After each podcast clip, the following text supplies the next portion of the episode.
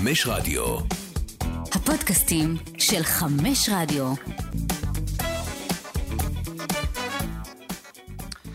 שלום, שלום לכל המאזינים והמאזינות של אה, רשת הפודקאסטים של ערוץ הספורט. אני איתי קשי בעוד פרק של אה, בצל הזרקורים, זה השם שבחרנו לתוכנית.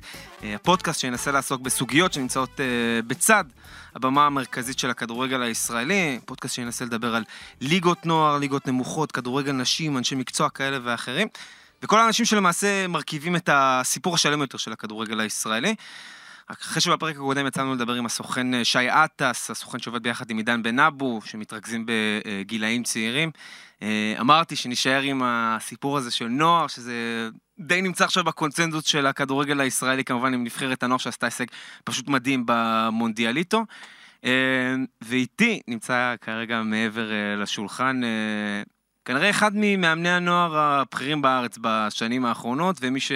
אימן את חלק מהשמות הכי מעניינים שאנחנו מכירים, אוסקר גלוך, רוי רביבו, דור תורג'מן. אה, אז אני מדבר עם אה, מאמן מכבי תל אביב לשעבר, מאמן הפועל באר שבע לשעבר, וכיום המנהל המקצועי של אה, מכבי יפו, אורי דוד, מה קורה? הכל בסדר, הכל בסדר. אז כל השמות האלה שעכשיו אמרתי, אתה ראית אותם עכשיו על הבמה הכי גדולה בעולם.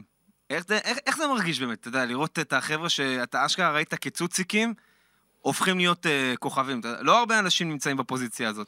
האמת היא שכן, זה, קודם, כל, קודם כל זה גאווה. זה גאווה גדולה לראות את החבר'ה האלה שהם uh, בעצם uh, מתפתחים ומתפתחים בקצב טוב. Uh, למען האמת הרבה יותר מהר ממה ש, שחשבנו, uh, בטח בזירה הבינלאומית. Uh, אם אנחנו מתרכזים כרגע על העניין של המונדיאליטו, אז ה... באמת החבר'ה, האמת שזה לפני המונדיאלית הזאת, באליפות אירופה בקיץ הקודם, הם עשו הופעות טובות, הם הראו שהם שייכים אה, לרמה הכי גבוהה בשכבת הגיל הזאת. אה, שחקנים פרצו לתודעה גם, אה, גם בעזרת, בעזרת המשחקים הבינלאומיים בזירה המקומית, כדוגמת אוסקר לצורך העניין, ומהר מאוד אוסקר גם מצא את עצמו מעבר לים. לגבי החבר'ה, שאר החבר'ה, הם, הם, הם באותו תהליך, אומנם טיפה יותר איטי, אבל בתהליך מזורז. רוי ורביבו ודור תורג'מן. שאני מאמין באמת, מאמין שהם יתפסו את המקום שלהם אה, בקבוצה הראשונה. אה, לצד זה, אסור לשכוח שכדורגל נוער הוא, הוא לא דומה לכדורגל בוגרים, זאת אומרת שהתהליך שלהם הוא לא נגמר. ופה צריך לשים דגש uh, על העניין הזה. אז אני, זה בדיוק התמה בגדול של הפרק. Uh, אתה יודע, אנחנו שומעים עכשיו את כולנו, כל המומחים הגדולים שפתאום רוצים לקדם כישרונות צעירים, לראות אותם מתפתחים, ואת הדעה שלהם על איך זה צריך להיות, וכמה צריך לשלב אותם, וזה, אתה יודע, אנחנו לא נמצאים שם בשטח. אה, אז בואו נעשה, לפני שאנחנו קופצים באמת, אה, אתה יודע, לישורת האחרונה, לאוסקר גלוך ורועי רביבו, ההשתלבות שלהם בבוגרים, בואו קצת נעשה סדר אה, וננסה להכיר אותך. אז אורי דוד, בן 43, מאמן כבר 15 שנה בגילאי נוער? כן. אז בוא תתחיל, בוא נשמע כאילו מאיפה, הדרך שלך מההתחלה. הדרך שלי התחילה במכבי תל אביב מהשנתונים הנמוכים ביותר, זאת אומרת בקבוצת הטרומים, שם שימשתי כעוזר מאמן, ועם השנים התפתחתי אה, כמאמן, אה, אה, גם ברמת התעודות, ה-UFA B, A, אליט, ועכשיו אני נמצא בקורס פרו. בשנים האחרונות עבדתי עם הגילאים היותר גדולים. קיבלתי את משרד מאמן קבוצת הנוער בשנה, בשנה האחרונה, שבין לבין גם הייתי עוזר מאמן של פטריק ון לבן בקבוצה הראשונה. בעצם מה שניסינו בתהליך הזה ליצור באמת מועדון שמשחק ב... באותו אה, פילוסופיית משחק, באותו שיטה, באותו סגנון, זאת אומרת מגילאים הקטנים ביותר של ילדים ב' על 11 ראשונים, עד הקבוצה הבוגרת כולל, ישחקו באותו דבר. בתקופה עם פטריק זה עבד, ובטח בעונה הראשונה זה עבד יפה. אה, במחלקת הנוער זה עבד שש שנים ברציפות, וזה עבד נהדר, גם ברמה האינדיבידואלית בפיתוח שחקנים וגם ברמה הקבוצתית. אה, וזהו, לאחר מכן עברתי לקבוצת הפועל באר שבע לנוער של הפועל באר שבע, שנה וחצי, ו... עכשיו לשמחתי אה, אני חתמתי במועדון אה, הכדורגל של מכבי יפו כמנהל מקצועי של המועדון mm-hmm. ומשם אה, אנחנו ננסה להתוות את הפילוסופיה של שלי למשחק. אז אתה יודע, זרקת לי הרבה כיוונים להתחיל איתם את השיחה שמעניינים אותי, אבל אני חשבתי ממש בדרך לכאן, אמרתי, בואנה אורי דוד, 14 שנים במכבי תל אביב, כנראה מדובר באחד האנשים הכי ותיקים במערכת שהיו בכלל בשני העשורים האחרונים. זאת אומרת, אתה היית במכבי תל אביב, צריך לשים את זה קצת אה, על, ה, על, ה, על ציר הזמן.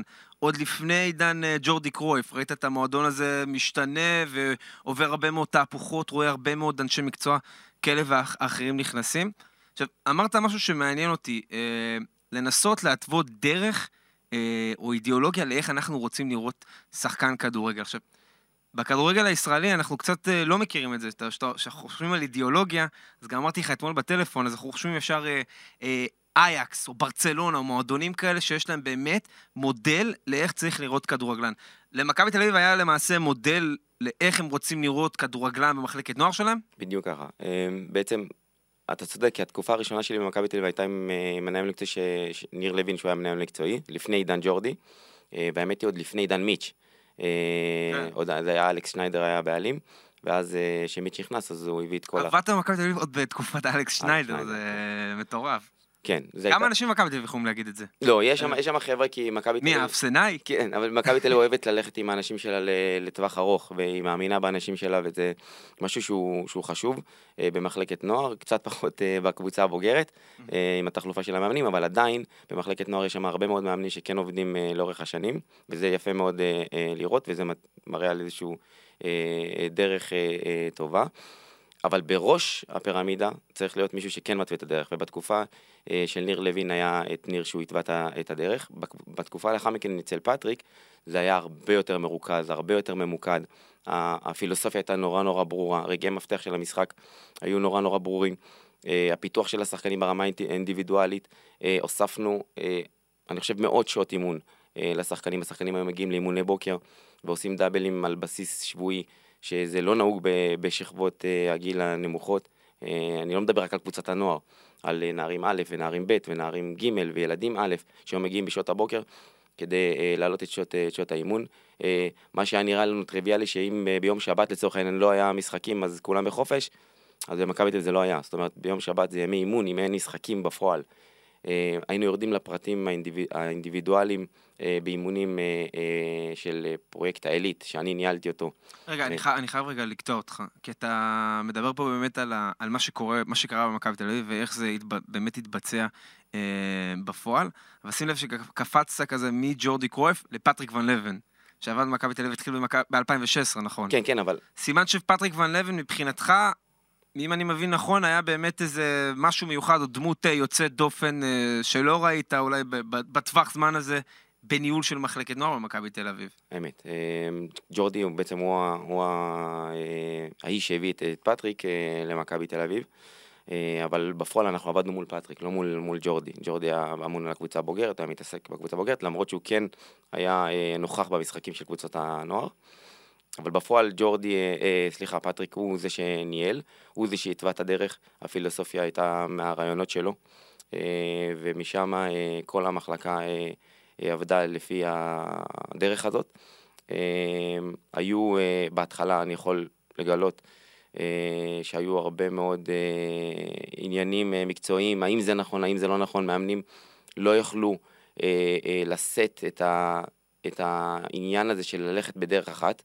ואני יכול להגיד לך שהרבה מאוד מחלקות נוער, גם מחלקות נוער גדולות, שלא הולכים בדרך אחת, זאת אומרת שכל מאמן בעצם משחק את המשחק שלו, ומשחק את ה... אה, אה, ומפתח את השחקנים לפי ראות עיניו, וזה לדעתי, לדעתי עוד פעם, אה, זה משהו שהוא לא נכון, כי מועדון צריך ללכת בדרך אחת, בטח במחלקת נוער, ושם בעצם פטריק נתן את הדגש. הדרך הזאת הייתה נורא ברורה, המאמנים היו צריכים להבין שהולכים לפי הדרך הזאת גם ב-way of training, ובטח ב-way of playing, הם היו חייבים אה, ללכת בדרך הזאת. ול, ולראיה, אה, הרבה מאוד אה, שחקנים, גם ברמה האינדיבידואלית, דרך הקבוצות, התפתחו לרמה טובה. אני חושב שלא מדברים על זה, אבל ההשקעה של מכבי תל אביב במחלקת הנוער, של מיץ' בעצם, מגיע להרבה מאוד קרדיט למה שקורה עכשיו בזירה הבינלאומית של, של הנבחרות. כי הרבה מאוד שחקנים, גם שחקנים ש... שלא נמצאים במכבי תל אביב, לדוגמת סניור, למקין, תאי עבד, את היסודות שלהם, במכבי. תל אביב, כאילו מישהו צריך להגיד את זה, הם היו הרבה מאוד שנים במכבי תל אביב, הם ב, לדוגמה בשלוחה הצפונית באוניברסיטה ברמת אביב, אבל זה עדיין מכבי תל אביב, ו, ואני חושב שמגיע הרבה מאוד קרדיט להשקעה הגדולה של, של מיץ' במחלקת הנוער. אז אתה יודע, אתה לא הבן אדם הראשון, אתה עוד, עוד היית איש מערכת, כן, אבל יצא לי לדבר עם אה, אנשי כדורגל כאלה ואחרים שאמרו לי שגם כשאנחנו, עוד פעם, רואים את מכבי תל אביב בתקופות פחות טובות בבוגרים, סיפרו שצריך להבין שמכבי תל אביב משקיעה במחלקת נוער שלה כמעט יותר מכל מועדון אחר בארץ. אולי מכבי פתח תקווה ומכבי חיפה אה, נמצאות באותו סקאלה, וזה לא רק בעניין הזה של אה, אה, אה, עבודה ואימונים ואנשי מערכת, זה גם לדעת לאתר כישרונות, להביא אותם אליך. אמרת את כל השמות האלה, כמו טי עבד, כמו אה, אה, סניור, ששיחקו במכבי תל אביב. אה, אז, אז אני רוצה גם להסתכל אה, על כדורגל דרך העיניים שלך. אתה התחלת למעשה בגילאי טרומים, ממש כאילו מההתחלה. נכון, החבר'ה הראשונים אה, שבעצם התחלתי איתם, כמאמן, שנפגשתי איתם, זה היה אה, אה, שנתון 96, של דן גלאזר ויונתן כהן ומתן חוזז, אלה החבר'ה בעצם הראשונים שניגשתי אליהם בתור מאמן. וזה, ומי ש, שלא יודע ולא בשטח, צריך להבין שזה מקצוע שונה בתכלית משחקן. זאת אומרת שאני עכשיו, למה אני אומר את זה? כי עכשיו אני רואה המון המון שחקנים שפורשים והופכים להיות מאמנים, במיידי, ולוקחים אותם ממש לצוות אה, אה, בוגרים. זה קרה עם, עם אה, שוער של הפועל חיפה, וזה קרה עם אה, שחקן של הפועל זה חיפה. קרה כרגע. גם עם זידן ופפ גוורדיולה והרבה חבר'ה גם, אה, אתה יודע. לא, במיידי, ללכת לקבוצת בוגרים, אה, אני חושב שזה משהו שהוא לא נכון, כדי ללמוד אה, את אוקיי, המקצוע, הבנתי.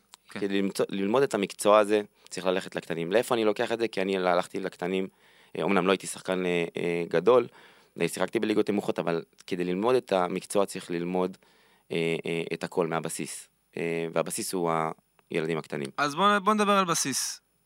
כישרונות צעירים, אתה יודע, העניין הזה של לנסות אה, לזהות כישרון. יש נוסחה. יש נוסחה לדעת לזהות שחקן שאתה רואה בגיל אה, 7, 8, 9, 10, ולראות, אוקיי, יש פה משהו מיוחד. מה אתה שם, מה, מה קורה אצלך אה, לעין שאתה, שאתה רואה אה, ילד צריך לשחק כדורגל? תראה, אם, אם אנחנו מדברים על הגילאים הקטנים יותר, אז מן הסתם כל, ה, כל התשומת לב זה עם הכדור. אין, אין משהו אחר. אתה מסתכל על הילד עם הכדור, קוגניטיבית, אה, אם, הוא, אה, אם הוא שמה. מה זה אומר לגבי העתיד? כלום ושום דבר. היו המון שחקנים אה, שהיו ממש טובים אה, בגילאים הצעירים.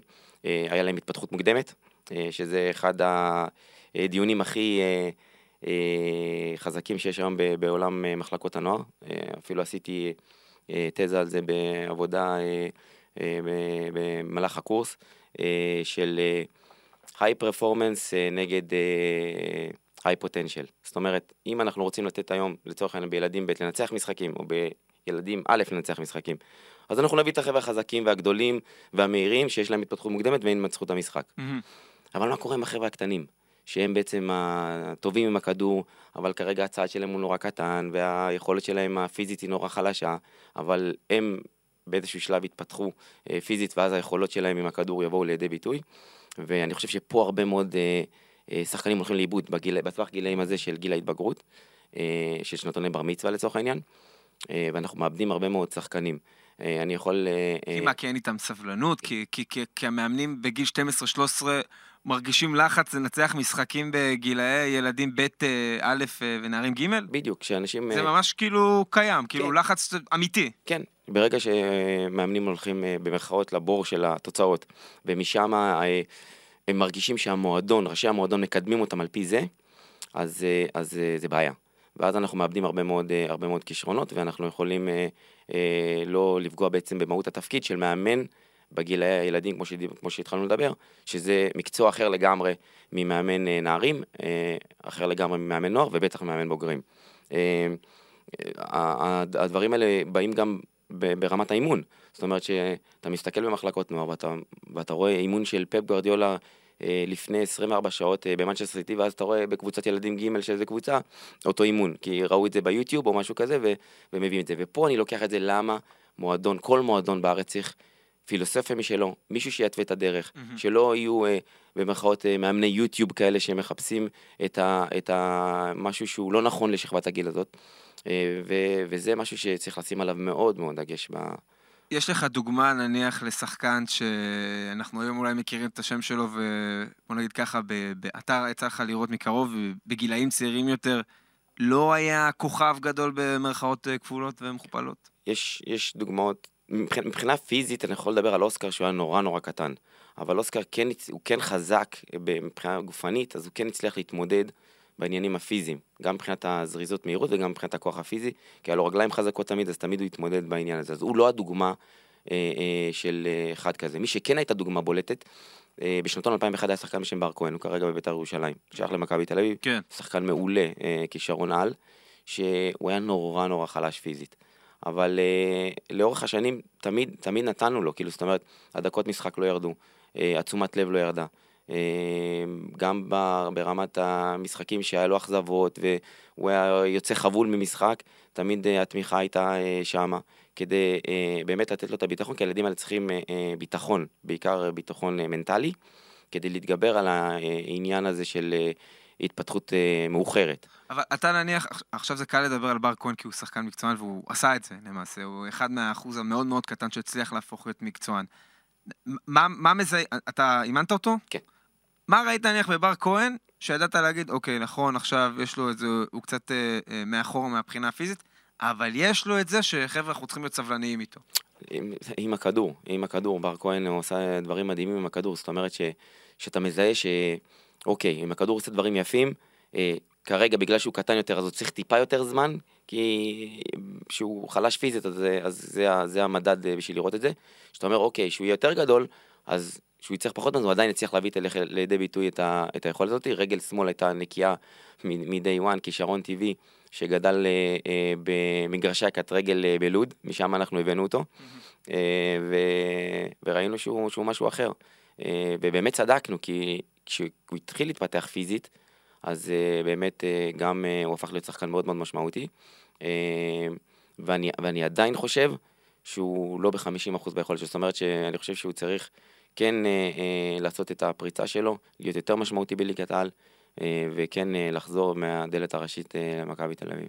אז אני רוצה רגע להסתכל על, ה, על הדרך שלך במכבי תל אביב. אה, אתה מתחיל לפני 14 שנה, 15 שנה אה, פלוס, ודיברנו על חלק מהשחקנים. אה, היית, התחלת עם שנתון אה, 95, 96, אה, 2001, אה, 2003, 2004, עכשיו זה המחזור הכי, הכי מדובר, המחזור של אה, המונדיאליטו של נבחרת אה, אה, הנוער.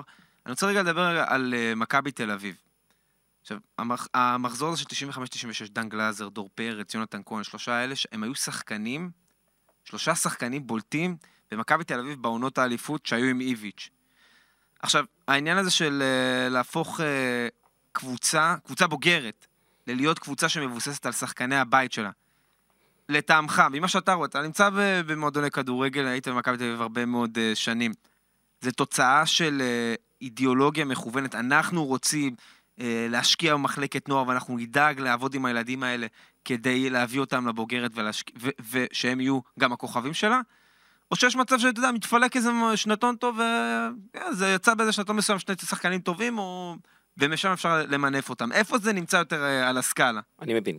השילוב שבמכבי תל אביב הוא כזה כן לפ- לפתח את השחקנים מתוך, מתוך בית, להשקיע הרבה מאוד אה, משאבים אה, ו- ולהביא את השחקנים במקסימום לידי יכולת לשחק בקבוצה הראשונה. מצד שני, מכבי תל אביב גם זה מועדון שמתחרה על כל התראים. אז זאת אומרת, אנחנו צריכים את הזמן, אנחנו, אני עדיין כבר לא שם, אבל כן. אה, מכבי תל אביב צריכה את הזמן אה, אה, לפתח את השחקנים ובמקביל גם לתת אה, תוצאות. במקרה של השנתון 96, אה, במזל, או שלא במזל, כי הם כן כולם היו בשנות השאלה, אה, בכל מיני מקומות, אה, הגיע עניין הפייר פליי. והפייר פליי היה איזשהו אה, עניין אה, משפטי אה, אה, מול המוסדות של פיפ"א, וופ"א וכל הדברים האלה, ש... ש... אפשרי להשקיע ולקנות שחקנים אה, ברמה הבוגרת. מחלקת הנוער אתה יכול להשקיע כמה שאתה רוצה. אז כל, ה, כל המשאבים הלכו למחלקת הנוער בתקופה הזאת, ולמזלנו השחקנים הגיעו כבר מוכנים. אה, גם חוזז וגם יונתן היו אחרי שנת זכייה ב- בגביע עם בני יהודה, נכון. ודן היה במכבי נתניה, אה, ועשה עונה נהדרת, וכל החבר'ה האלה חזרו גם אה, דור פרץ היה, ודור פרץ, היה. בהשאלה. כן, וכל החבר'ה האלה בעצם חזרו בדיוק לסיטואציה שמכבי תל אביב נקלעה אליה. אה, ו- וזה למה חשוב בעצם להשקיע במחלקות נוער, כי בטח בקבוצות הגדולות, כי אף פעם אתה לא יודע מאיפה יבוא הצהרה הזאת, ומכבי תל אביב למזלה, בגלל ההשקעה הגדולה, כן הביאה שחקנים מוכנים במחלקת הנוער, ובנ... ו- ויותר מזה, השחקנים האלה הביאו אליפות מפלצתית, או שני אליפויות מפלצתיות, אה, וזה הייתה צריכה להיות הגולת הכותרת בעצם, ש... שכן לתת לשחקנים צעירים, אה, וכן אה, לתת להם את הבמה, כי אני, אני, אני ממש בדעה ואני מבין את כל העניין של מאמנים שהם רוצים את השחקנים הבוגרים יותר, מנוסים יותר, כי באמת המעמד הוא לא ברור וצריך להביא ניצחונות. אבל אני אומר שהצעירים לעולם, לעולם לא יאכזבו, לעולם. לעולם לא יאכזבו? לעולם לא מאכזבים. הם יכולים לעשות טעויות, אבל הם תמיד יהיו שם באנרגיות. הם תמיד, תמיד יהיו שם בשביל, בשביל המאמן. הם תמיד יהיו אסירי תודה לזה שהמאמן נתן להם את הבמה. וכשאני אהיה מאמן בוגרים, אז אני אקח את זה לשם, ואני אעצים את השחקנים הצעירים. תשמע, זה, זה נורא, באיזשהו מקום זה קצת קל להגיד את זה, כי אנחנו מדברים פה שלושה שחקנים, אה, נניח דיברנו על דן גלאזר, דור פרץ, אה, יונתן כהן, שלושה שחקנים שגם נהיו שחקני נבחרת ישראל. כאילו, צריך להבין שמתוך מחלקת נוער להצליח לייצר משנתון אחד או שניים, שלושה שחקנים כאלה, זה הצלחה אדירה. אנחנו מדברים גם על שחר אה, אה, פיוון וחוזז. נכון. אה, כאילו, היו כמה שחקנים ש, שיצאו מהמחזור הזה. ועדיין, אתה יודע, אני גם שומע מאנשים, אתה יודע, שיכולים, אנשי מקצוע אחרים שיכולים להגיד, שמע, יש גם שנתונים חלשים. אז, אז, אז זה לא, אז אולי גם יכול להיות שיתפלק למכבי איזה מחזור אחד באמת מאוד מאוד מוצלח. כן. לא קורה הדברים האלה? כן, ברור, ברור. אני, אני חושב אגב שזה מה שקורה עכשיו עם, עם, עם נבחרת הנוער, אנחנו צריכים להסתכל בעיניים כנות ולראות איך אה, אה, באה ההצלחה של שנתונים 2003-2004 באליפות אירופה ובמונדיאליטו. לעומת זאת שלפני חודשיים, מ-2005, ניגשו למוקדמות אליפות אירופה ולא הצליחו לעלות. אז זאת אומרת אה, שהשנתון הוא פחות אה, אה, מוצלח, וכן ברמת הנבחרות ההשפעה היא, היא מיידית לעניין הזה, כי השנתונים אה, הם... אה, אתה יודע, תלויי מצב, ואם אה, השנתון הוא פחות טוב, אז אתה צריך להתחיל אה, לאלתר, אה, ולראות באמת מאיפה אתה, מאיפה אתה מביא, ואז מתחיל החשיבה מחוץ לקופסה, על שחקנים אולי יהודים מחוץ למדינה, ואני יודע שבטח לכדורגל עושים את זה. עכשיו זה נהיה מגמה ממש לחפש כן, שמות כן. יהודים. אני יכול לגלות... סבתא שלו ישראל. כן, אני יכול לגלות אותך על מקרה שהיה לפני כמה ימים, מקרה באמת הזוי של... שיש לנו כיהודים שוער באלמסייה, באנדר 17. שהוא הונגרי. בלמסיה? כן, שוער, אה, קוראים לו אה, אה, אהרון יעקובשווילי, שהם חיים בבודפסט, והעברתי את כל הנתונים שלו לבוני גינזבורג ולמשה סיני. הוא מחפש זהות של לשחק ברמה בינלאומית, ואני מקווה מאוד שהם יעשו עם זה משהו. זה ידוע, ערד, אתה... זה פרסום ראשון על שוער יהודי שאולי יוכל להגיע ל... כן. לישראל, אוקיי, טוב, נעקוב אחרי השם הזה, אני לא חושב שפשוט שמעתי, שמעתי... כן, גם... כן, כי זה משהו שהוא, שגם אני לא ידעתי, אני... הוא, הוא הגיע בזמנו שהיינו עושים מחנות קיץ במכבי תל אביב, הוא בא לארץ לביקור, והוא חיפש איזושהי פעילות לשבועיים, והוא בא. והיינו בקשר אה, עם האבא, ואחרי כל כך הרבה שנים שהוא לא יצר איתי קשר, הוא שלח לי הודעה לפני כמה זמן, שהילד uh, התקבל למסיע, ואני לא האמנתי שעד עכשיו הוא לא יצר איתי קשר בעניין הזה. הוא מחפש uh, זירה בינלאומית כי אין לו, והוא בעל דרכון ישראלי, ו... וזה עבודה גם כי יש הרבה מאוד כאלה, גם בארצות הברית וגם באוסטרליה אה, וגם באירופה. וכמו שדיברנו, בשנתונים הפחות טובים אפשר אה, בעצם להביא את החבר'ה האלה ו... ולנסות אה, לקדם אותם ויחזקו אותנו ולא לאזרח זרים ברמה בוגרת. אז, אז אתה יודע, אתה נוגע פה במשהו שאני אולי יכול להבין נניח ממכבי תל אביב מההתנהלות שלה באופן כללי. העניין הזה ש... שיש לך את האנשים שידעו לשלוח זרועות או ידעו לעבוד עם אנשים. בכל כל מיני נקודות בעולם. ג'ורדי קרויף היה בדיוק הדוגמה לזה, אחד האנשים, בן אדם שהגיע מברצלונה, כן, אנחנו מדברים פה על שם שהוא מוכר ברמה העולמית, והיה לו את האנשים הנכונים, והיה לו את הקשרים הנכונים כדי להגיע לכל מיני שמות. אה, ואני, ואני רוצה להכניס את זה לדיון, כי אתה יודע, לפני, לפני הפרק אה, קראתי עליך וקראתי על, ה, על הדברים שאמרת. וזה נורא, נורא מעניין אותי, כי, כי מצאתי סוג של אולי סתירה שאתה תוכל להשב לי. Uh, מצד אחד אמרת שבגילאי נוער לפחות, אנחנו רואים את זה במכבי תל אביב בשנים האחרונות עם פטריק, עם uh, קלאודיו ברגה, uh, שהיום uh, עובד שם. Uh, את השילוב הזה של אנשי מקצוע כבר מגילאי נוער, לא בקבוצה הבוגרת שאנחנו רואים במכבי תל אביב בעשור האחרון, מגילאי נוער להביא uh, איש מקצוע מבחוץ. עכשיו, אתה, לפי מה שהבנתי, אמרת שאתה לא כל כך מצדד בעניין הזה. מצד שני, אני יודע גם ממה שאמרת, אמרת לי לפני, וגם אתה אומר במהלך הפרק, פטריק ון לבן, נניח, הוא דוגמה לבן אדם שאתה מאוד מאוד מחזיק ממנו מקצועית. איך זה מסתדר ה... לא, אני, מה שאני אמרתי ב... בכל רעיון אפשרי, שכן אנחנו צריכים את הרעיונות מבחוץ. אמ, אנחנו, לצערי, כעם, אה, חושבים שאנחנו אה, יודעים הכל, ועשינו הכל, ואנחנו מוצלחים. אבל בעניין הכדורגל, העובדה היא שבאמת אה, לא הצלחנו לייצר אה, שחקנים אה, ברמה העולמית בקצב גבוה. כן, יש לנו שחקנים שיוצאים, אבל לא, לא מספיק.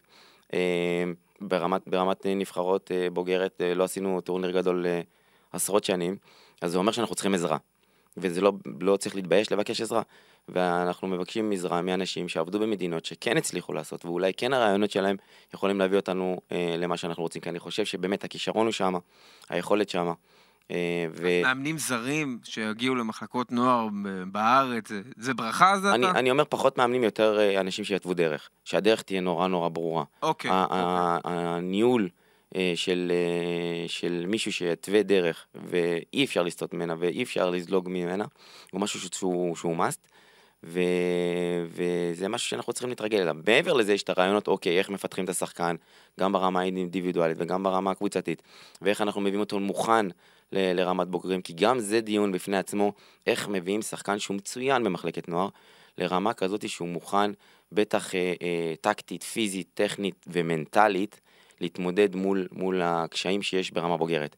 ופה אה, אני חושב שאנחנו כן מכינים, אבל לא עד הסוף. תמיד השחקן, אוקיי, יש שחקן מצוין, נופל מנטלית. אוקיי, יש שחקן מצוין, נופל בטכניקה, רמה תוך כדי תנועה, עצירה, פס, whatever, לא משנה מה. מהמם. אה, פיזיות אה, צריך אה, אה, לשפר.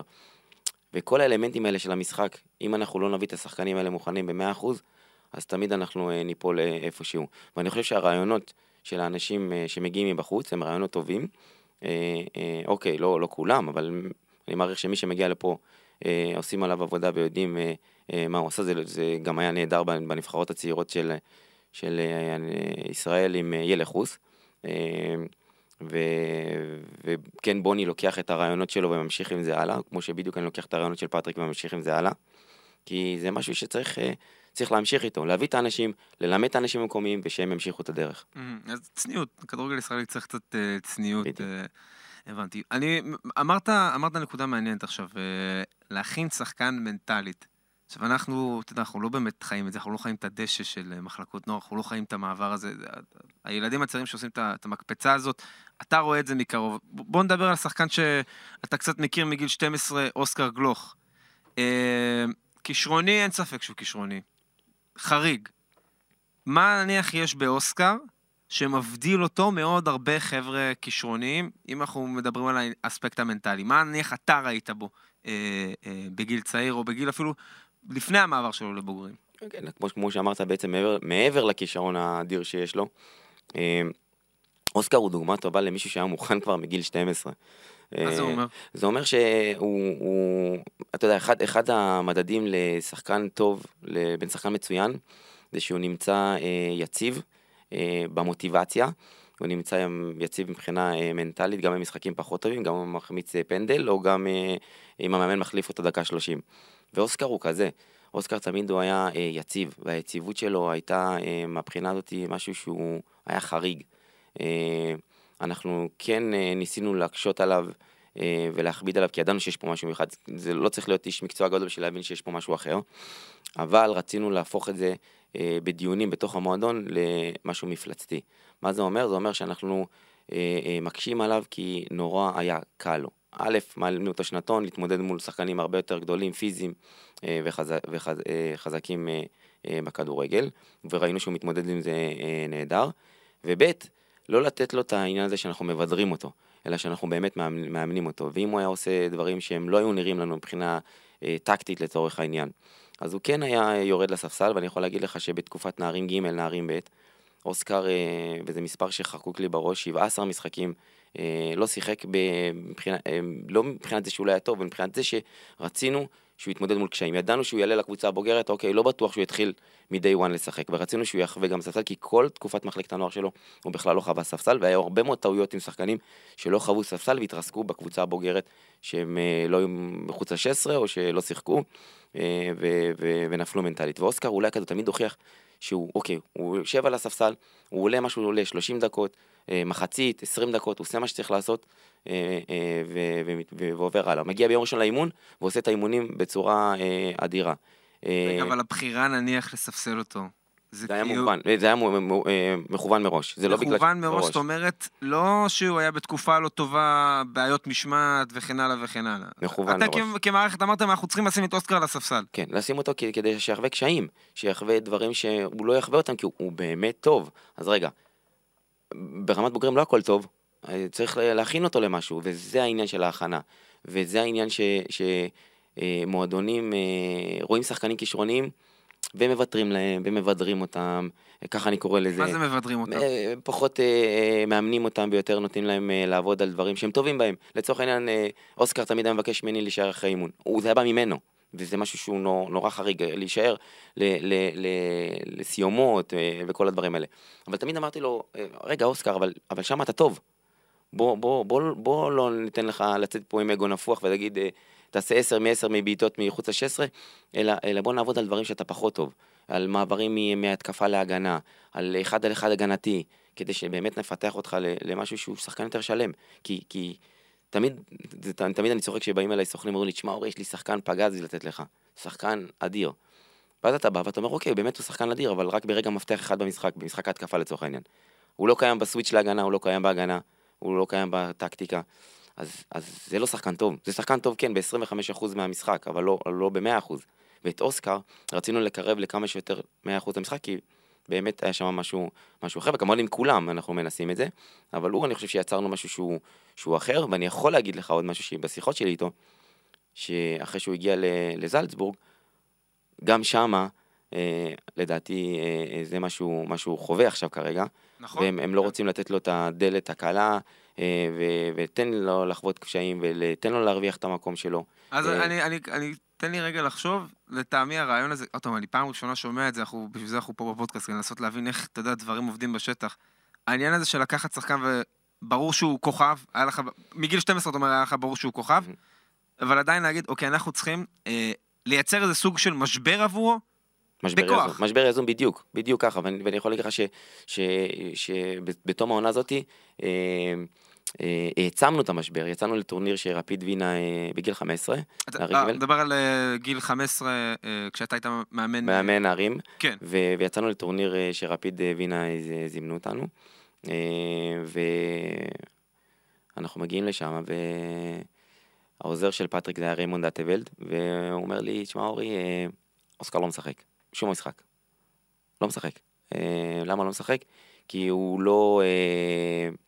אה, עושה את הדברים כמו שאנחנו רוצים, הוא לא מתאמן עד הסוף באימונים, אנחנו צריכים אה, להראות לו שהקבוצה היא מעל הכל. ואני זוכר את זה שהוא לא שיחק משחק ראשון, זה היה נגד אה, פרנס, פרנס ורוש בודפסט, הוא לא משחק, ולאחר מכן היה נגד שלקה והוא לא משחק.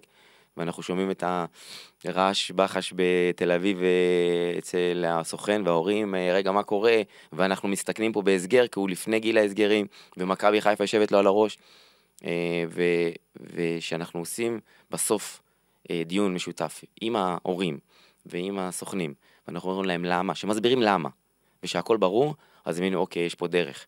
ואבא של אוסקר תמיד האמין בדרך של מכבי תל אביב, למרות שהוא קיבל המון המון הצעות אה, מבחוץ, אה, ו... ותשתלם לו. זה, זה מדהים לשמוע כמה זה, כמה, כמה מחשבה וכמה אנרגיות צריך בלנהל פוטנציאל כזה. בסוף הפוטנציאל הזה הפך להיות uh, שחקן שבגיל 18 שווה מיליוני יורו, כן? והדרך לשם היא מאוד מאוד מחושבת. מאוד מאוד מחושבת, uh, ודורשת מכם לנסות למצוא את הדברים האלה, שכדי באמת, כדי שהוא יהפך להיות שחקן שיהיה משהו אנחנו רואים ממנו היום. מעניין אותי העניין הזה המנטלי, כי אני מאמין שאוסקר הרבה, המעבר הזה החלק מאוד שהוא עשה לבוגרים, מעבר מטורף, שהוא צריך לעשות למכבי תל אביב. כמה שחקנים אתה ראית, נניח, שבגלל העניין הזה שהם לא יודעים להכיל, נניח, משברים, לא יודעים להכיל אה, לחצים כאלה ואחרים, לא מצליחים לעשות את הקפיצה הזאת לבוגרים? למרות שאני לא יודע אם הם כישרונים כמו אוסקר, אבל מאוד מאוד כישרונים, לא פחות מהרבה כוכבים אחרים שאנחנו רואים. כמה אתה ראית את הדבר הזה? אתה, אתה רואה את זה על בסיס אה, שנתי, כי כל שנתון שמגיע ואתה אומר, אוקיי, זה ילד שיכול אה, לעשות את זה ויכול לקפוץ לרמה הבאה, ואז אתה רואה ב... ברמת האימון, איך הוא ניגש לאימון הראשון, ואתה אומר, רגע, זה, זה לא, לא, לאימון, אפילו לא משחק. ואתה אומר, זה לא אותו שחקן שהיה לפני חודשיים אה, בנוער. הפס הוא לא אה, פס, והיכולת היא לא יכולת, והפחד לקבל זה הכדור הוא קיים, ואתה רואה שהוא עדיין לא מוכן, ושהוא לא אה, מוכן. ואוקיי, אני מתייחס למועדון כמו מכבי תל אביב, שהוא צריך שם את השחקנים המוכנים. ו... ומהר מאוד הם הולכים ומושאלים. ו... ולא בטוח שזה מסתדר. הדוגמה הכי דרמטית שהיה לשחקן כזה, שהוא היה גם כישרון על, זה היה גאל מרגוליס, אני לא יודע אם אתה מכיר את השם. ברור, כמובן. אה, שהוא היה אה, שחקן אה, עילוי בכל, בכל השנתונים במחלקות הנוער, ו... והוא לא הצליח להתמודד אה, עם רמת הבוגרים. אני חושב שמנטלית הוא לא היה שם, הוא לא היה מוכן, אני חושב שכן אה, עשו לו הנחות במחלקת הנוער, אה, אה, והוא לא הגיע לזה, ואני זוכר שהיה לנו שיחה גם עם ג'ורדי בזמנו, עם אה, כל המאמנים, ואמרו, והוא אמר לנו, ש... שפשוט... רגע, למי שלא יודע, מי שלא זוכר, אבל גאל מרגוליס היה כוכב Mm. במכבי תל אביב בנוער. כאילו, היה, מדוב- דיברו עליו כאל אחד השחקנים הגדולים שיצאו ממכבי תל אביב באותם שנים לפני עשור פלוס. נכון, ואני זוכר שג'ורדי בשיחה המקצועית הראשונה, הוא ממש הסביר לנו איך, איך, איך, איך, איך מפתחים, מפתחים שחקן. אוקיי, מאבא שלו שהוא שאב המון מהראיונות, אה, יוהאן, ו- ו- ומהתקופה שלו בברצלונה, מהתקופה שלו באייקס, וכל התקופות האלה, והוא הסביר לנו, הוא אומר לנו את העניין הזה של אה, להכין שחקנים, זה, זה, זה אומנות אחרת לגמרי מאשר אה, להיות מאמן אה, בוגרים, אה, והוא לא האשים אותנו, אבל הוא אמר, ברגע שלא הק- הבאתם עליו קשיים, ו- ו- ולא, הוא לא חווה אה, אכזבות, אה, יזומות או לא יזומות, הכל הלך לו חלק במחלקת הנוער. אז הוא לא הצליח להתמודד עם הספסל בבוגרים, הוא לא הצליח. הוא לא הצליח. העניין הזה של אה, משברים יזומים זה דבר שקורה, אני מאמין, גם ב... מה זה, בוודאות, קורה גם בקבוצות אה, בוגרות. והרבה פעמים, יודע, זה מעניין, אנחנו כנראה בתקשורת נסקר אה, משברים או, או, או כביכול מצבים קשים של קבוצה, כשאנחנו לא יודעים בכלל שמדובר במהלך מתוכנן של המועדון. זה- יש, לך, יש הרבה מאוד מקרים כאלה שאני מסתכל ואני מחייך ואני מקשיב בתקשורת, אני אומר, הם לא יודעים את הם ה... פספסו, הם לא הם לא הבינו את הפואנטה של אני הסיפור. חושב שהיה היה מקרה כזה, אם אני סתם חושב אפילו ב... בכמה שנים האחרונות, אה, ולאד אניביץ', אה, איביץ', אה, שספסל את יונתן כהן כמה משחקים, ואז הוא שם את הגול. כאילו זה, אני לא יודע אם, אם זה היה המקרה, אבל מאמן חייב לדעת לנהל את, ה, את הסגל שלו, ולדעת להקשות על השחקנים שלו גם בכוח, גם אם זה, גם אם זה לא מוצא חן בעיניו, כדי, לא כדי לבנות אותו מבחינה מנטלית. נכון, זה, זה, זה, נקודת מפתח היא, זה לא בוגרים או נוער, הנקודת מפתח זה שהם תמיד ירגישו אה, שהם לא בטוחים במקום שלהם. זאת אומרת שתמיד יבוא מישהו שיכול לגבור עליהם, וככה הם מתקדמים. ברגע ששחקן, בוודאות, בטח השחקן הישראלי, מרגיש בטוח במקום שלו, הירידה מתחילה להגיע. ואני חושב שאליניב, אגב, אליניב ברדה עשה את זה יפה מאוד עם רותם חתואל, וכל הזמן שאלו אה, למה אה, אליניב לא, לא נותן לו לפתוח, ולמה אה, כל הזמן, והוא היה נכנס ועושה גול וכל זה. כדי אה, לשמור אותו תמיד ברמת אה, אה, מוכנות אה, גבוהה, ולהבין שתמיד יש לו איפה אה, להתקדם. אני רוצה לקפוץ רגע מהשיח על איך אנחנו מאמנים נוער אה, אליך. אתה אימנת במכבי תל אביב במשך אה, אה, 14 שנה, אה, ובסוף עזבת בטונים אה, די צורמים את המועדון. אה, איך שחושבים על זה, אתה, את כל הקריירה שלך כמאמן, אתה, אתה עשית במקום הזה. כאילו, זה המועדון, המ, המק, המ, המועדון היחיד שאתה מכיר כבית. אה, אם אתה יכול לשתף, כאילו, מה הוביל בעצם לפרידה שלך ממכבי, פעם, כשאתה היית מאמן של קבוצה, שהיום אנחנו רואים, הצליחה להצמיח הרבה מאוד כוכבים. כן, אה, אתה נוגע בנקודה כואבת, כי מעבר לזה שהאמנתי 14, האמנתי 14 שנים במועדון, גם שיחקתי במחלקת הנוער, עד הנוער, זאת אומרת שבמצטבר 25 אה, שנים מחיי הייתי בקריית שלום, אה, וזה הבית שלי. ואני אוהב את המקום הזה, אני אוהב את האנשים, אני אוהב את, ה, את החולצה הצהובה, אמיתי. וכן, זה הסתיים פחות טוב, וידעתי שזה עלול לקרות, כי הייתי יכול להישאר בגילאי הנערים forever במועדון הזה. וככל שאתה עולה בגילאים הגדולים, אז יש אה, עניינים שהם לפעמים קשורים, אה, אה, לא קשורים למשחק, לצערי. אה, אני כבר אחרי זה, אז אני באמת לא, לא רוצה אה, לבוא ולהאשים ולהסביר למה זה קרה. קרה מהטעויות שלי, קרה מהטעויות של המועדון. אה, אבל בשורה התחתונה, אה, הזיכרונות שלי מהמועדון הזה הם כל כך טובים, וה, והניצנים האלה שיוצאים עכשיו מתוך העשייה שעשיתי שם אה, ב, בימים אלה, גורם לי באמת לתחושה מעולה, ו, וכל מה שקרה ב- בעקבות אה, סיום צורם, השכיח את זה לגמרי, כי אני, אני באמת, יש לי זיכרונות אדירים מהמקום הזה, ואני בטוח שגם אה, יבוא אה, יום ואני אחזור לשם. ומעניין אותי עכשיו, אה, דיברת על פטריק, גם הוא כבר לא נמצא שם. אה, מכבי תל אביב, כמו שאתה רואה את מחלקת הנוער שלה, אה, בנקודה זאת השנה, אנחנו ראינו את הקבוצת נוער שלה עושה שנה מאוד לא טובה, עם הרבה מאוד הפסדים מאוד קשים. להערכתך, איפה, איפה נמצאת המחלקה היום מבחינה מקצועית? תראה, אה, אני חושב שהאומנות של מנהל מקצועי זה קודם כל לבחירת המאמנים. אני חושב שכל מנהל מקצועי שניגש לתוך מחלקת נוער, הוא צריך קודם כל לבחור את האנשים שלו. אני חושב שהיו טעויות אה, אה, דרמטיות בבחירת, אה, בבחירת מאמנים. אה, במחלקת נוער. כן, ושם אה, אה, צריך אה, להביא אנשים שהם באמת אה, מוכחים. אני חושב שהבחירה ב... האחרונה עכשיו במיכאל זנדברג היא בחירה נהדרת, כי מיכאל כן היה במחלקות נוער והוא, והוא חווה והוא, יד, והוא ידע והוא, והוא עשה. אה, אני חושב שהמחלקה שה, כרגע היא ב, בירידה ו, ולא ליפול לבור של התארים של נערים א', נערים ב' ונערים ג' שלקחו אליפויות, כי במכבי תל אביב אה, ב-90% מהמקרים אה, אתה מנצח כי השחקנים הכי טובים שם. זאת אומרת שזה מבוסס על יכולות אישיות, ואני הסתכלתי קצת על הקבוצות האלה, וצריך להסתכל על דרך. ואם הדרך היא שמה, אז uh, זה מצוין, ואם הדרך היא לא שמה, אז uh, אנחנו uh, בבעיה. Uh, ואני חושב שמכבי תל אביב צריכה למצוא את הדרך שלה שוב, במחלקת הנוער. Mm-hmm. Uh, ו...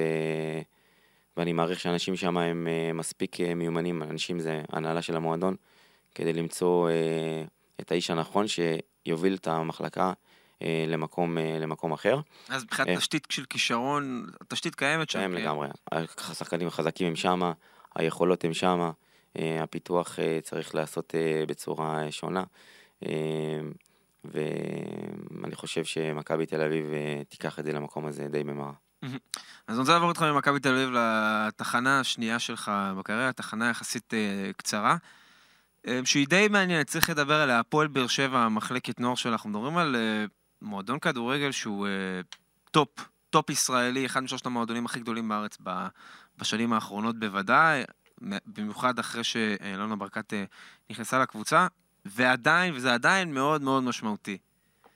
הקבוצה הזאת לא מצליחה לייצר, ורואים את זה, מספיק שחקנים איכותיים שיעמדו ברף של הקבוצה הבוגרת.